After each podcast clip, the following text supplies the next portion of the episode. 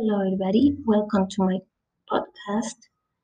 And today we're going to listen to a story called Allegro, a magical journey through 11 musical masterpieces. The text is by David Miles. Ready? Let's begin. One rainy afternoon, Allegro sat at the old family piano.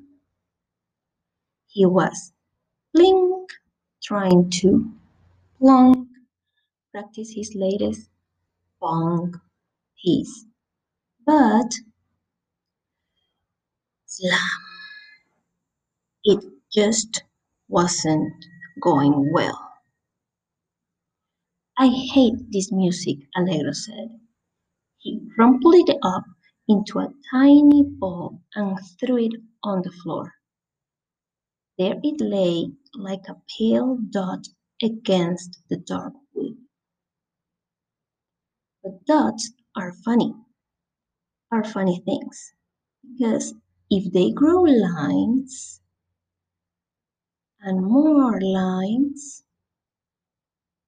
and march in lines, they become something that just might transport you to magical places. So that was the first part of the story of Allegro. Next time we will listen a little bit more.